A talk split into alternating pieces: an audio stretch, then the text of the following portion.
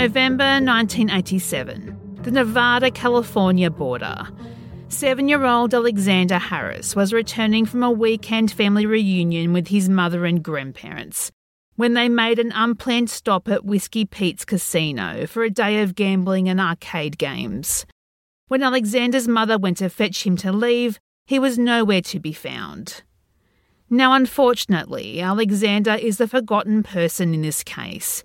His murder overshadowed by the criminal case and damages lawsuits that follow. The limited information that is out there on the kind of child Alexander was and on his disappearance and murder investigation is heartbreaking. But that makes it all the more important that I share what is out there with you today. Alexander's case is solvable, and his family deserve justice for their sweet, bespectacled little boy.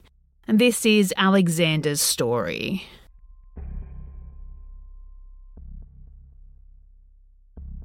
Seven year old Alexander Harris lived with his mother Roxanne and grandparents in Mountain View, California. In November 1987, the family were on a trip to Las Vegas for the annual Harris Family Thanksgiving Day reunion, something little Alexander always enjoyed. Catching up with his cousins and enjoying the attention from the older family members that he had not seen in a year. November 27, 1987. After the holiday weekend, the family decided to make a short stop stopping at the Whiskey Pete's Casino in State Line at the Nevada California border. Now, stopping at Whiskey Pete's was not unusual. It was a popular rest stop for travellers coming into California, and the family decided to make a day of it. Roxanne and her father wanted to try their luck at some gambling. The casino also had a large video arcade area, which, being seven years old, Alexander could not wait to explore.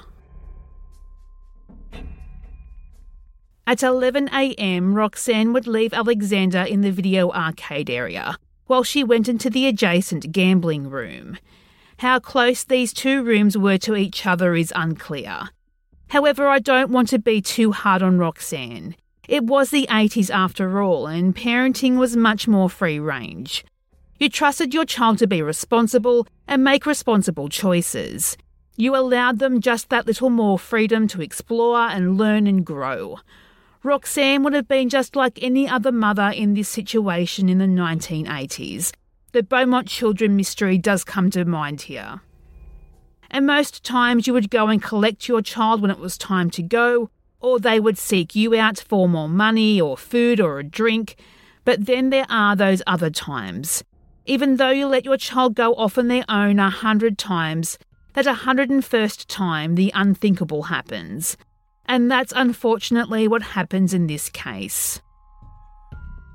It is unclear how much time passes between Roxanne leaving Alexander in the bright flashing lights of the arcade games and when she goes back to fetch him to finish their trip back home.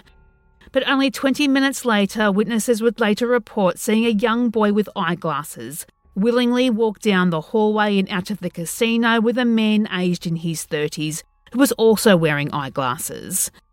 Witnesses weren't alarmed by this. The two looked very alike. They assumed that the pair were father and son. And the boy wasn't scared or trying to get away from the man. The man was simply holding the young boy's hand as he was led out of the casino. It is believed this boy was Alexander Harris, and the man, he would be his killer.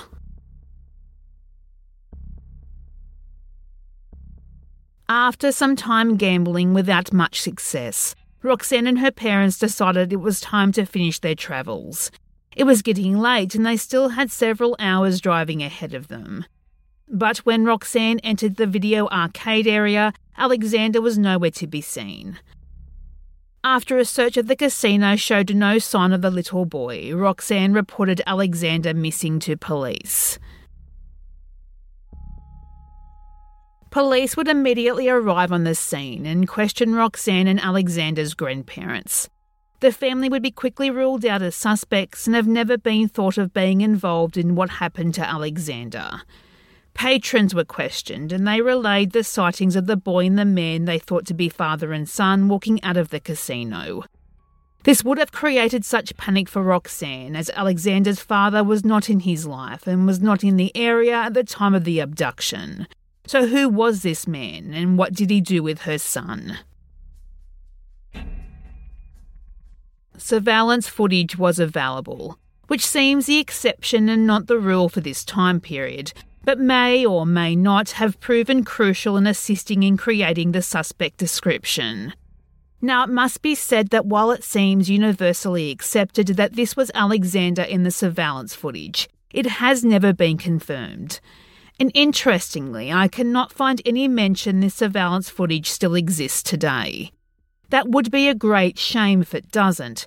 Forensic experts would now be able to enhance and clean up the footage to give investigators a better picture of the pair in the footage maybe provide a more accurate description of their suspect and determine the importance of the footage because because it may not even be Alexander anyway.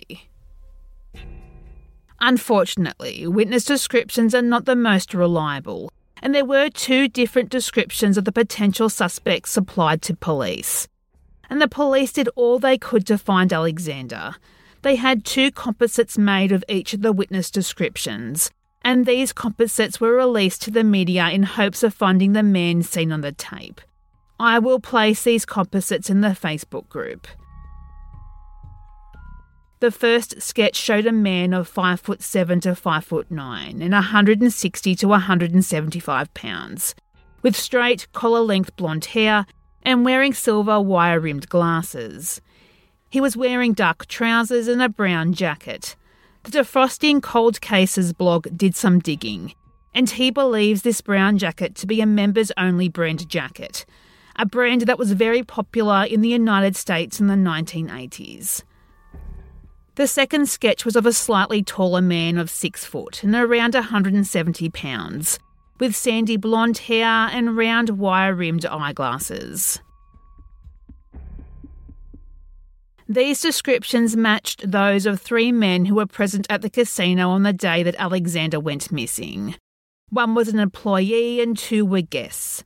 All three had solid alibis. However, for one of these men, this alibi would not be enough to clear him of suspicion. And the tunnel vision of this investigation, I would say, it really would have meant other potential suspects would have been overlooked and evidence may have been missed. In the minds and opinions of police, only one person could have been responsible for abducting Alexander Howard Lee Haupalt. Howard was a computer programmer hailing from San Diego, California. He was staying at the casino hotel for the weekend to attend a sand sailing tournament. And that's where he was on the day that Alexander went missing. Numerous witnesses would place him there at the same time Alexander went missing from the casino's video arcade. But that didn't matter to police. They planned their next approach to charge Howard with Alexander's abduction. Over the next few weeks, police and volunteers would thoroughly search the property surrounding the casino, as well as every room in the casino itself, but to no avail. Alexander was nowhere to be found. Police were facing mounting pressure from the public and constant criticism for the way they seemed to be handling or mishandling the case. And unfortunately, December 30th, 1987, a little more than a month later, a gardener tending to the grounds of the trailer park off the casino property would discover Alexander's body under one of the trailers. He was still wearing the same clothes he had been wearing when he went missing. His eyeglasses were also found nearby. There was no obvious signs of trauma to Alexander's little body. However, an autopsy would determine his cause of death was due to strangulation. The trailer which Alexander was found underneath was one of 10 trailer sites near Whiskey Pete's that was used by casino executives. Due to the remote location of the casino, employment at the casino included board at this trailer park, well, for the executives anyway. It is not clear whether anyone was staying in this particular trailer at the time of Alexander's disappearance and recovery. There is such little information out there on this little boy. It's what's really heartbreaking about cases like this.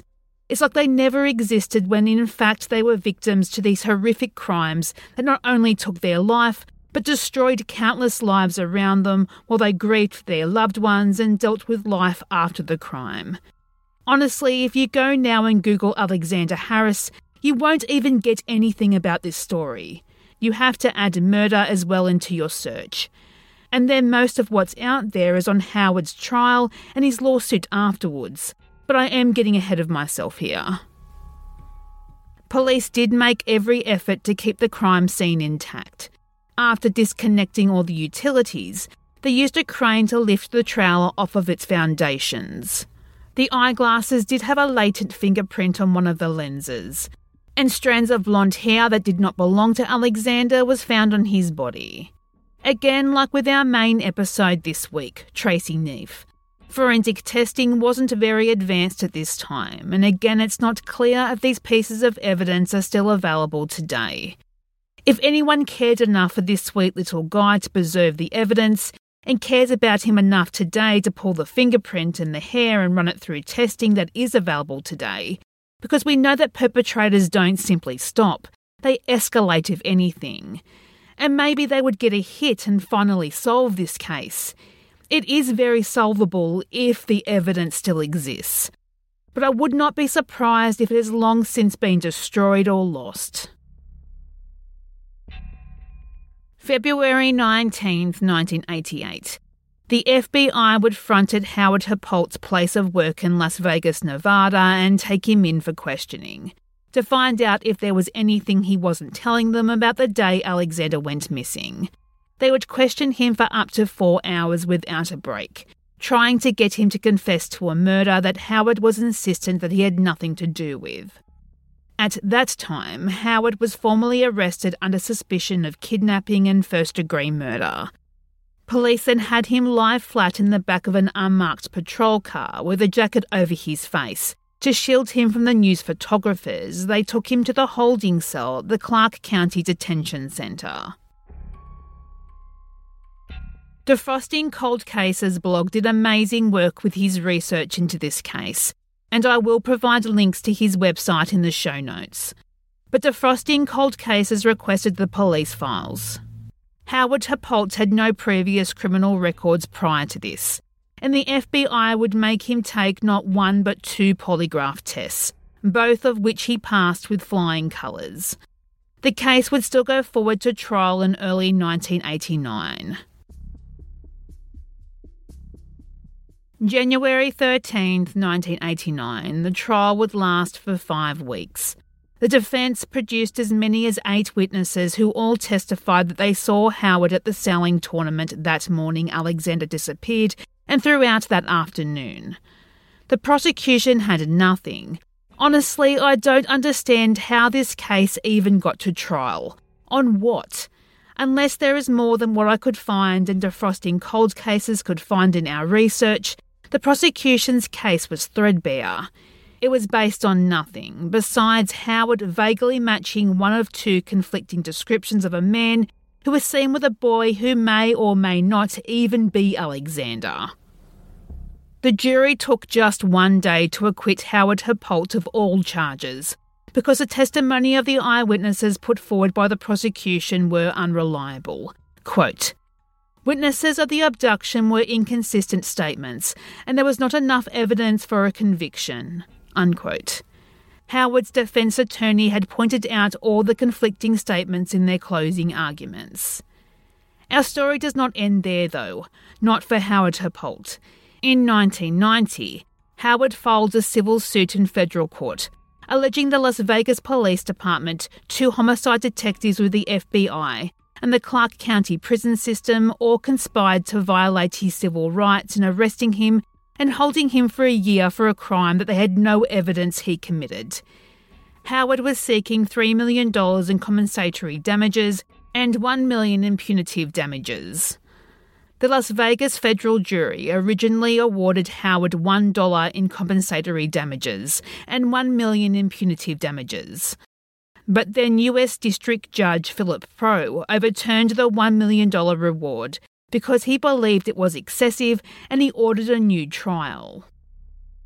But no one wanted to go back to court again, and the Metro Police and Howard's attorneys they agreed to settle out of court. They agreed to allow a federal judge to decide on the amount of damages suitable. The breakdown of this amount was calculated through a formula based on legal fees. Judge Pro ordered the city of Las Vegas to pay about $500,000 in attorney's fees, even though Howard would later state in media interviews that he spent more than $750,000 in defending his innocence. Now for Alexander, who is truly the forgotten person here in the story. Unfortunately for Alexander and his family, there have never been any further arrests made in the case. It has since gone cold, not that it was anything but cold, and Alexander's murder remains unsolved to this day.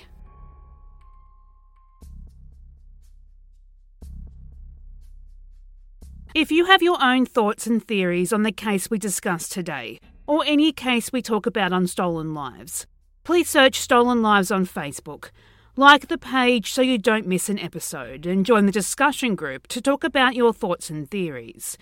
You can also talk to us on Twitter, search lives underscore stolen, or on Instagram, Stolen Lives Podcast. If you like what you heard today, we would appreciate it if you share this episode on your social media of choice and subscribe and leave a positive review on your podcast app. Today's episode was researched and written by me, Ali. Hosting and production was also by me, Ali. Music is by Myuu.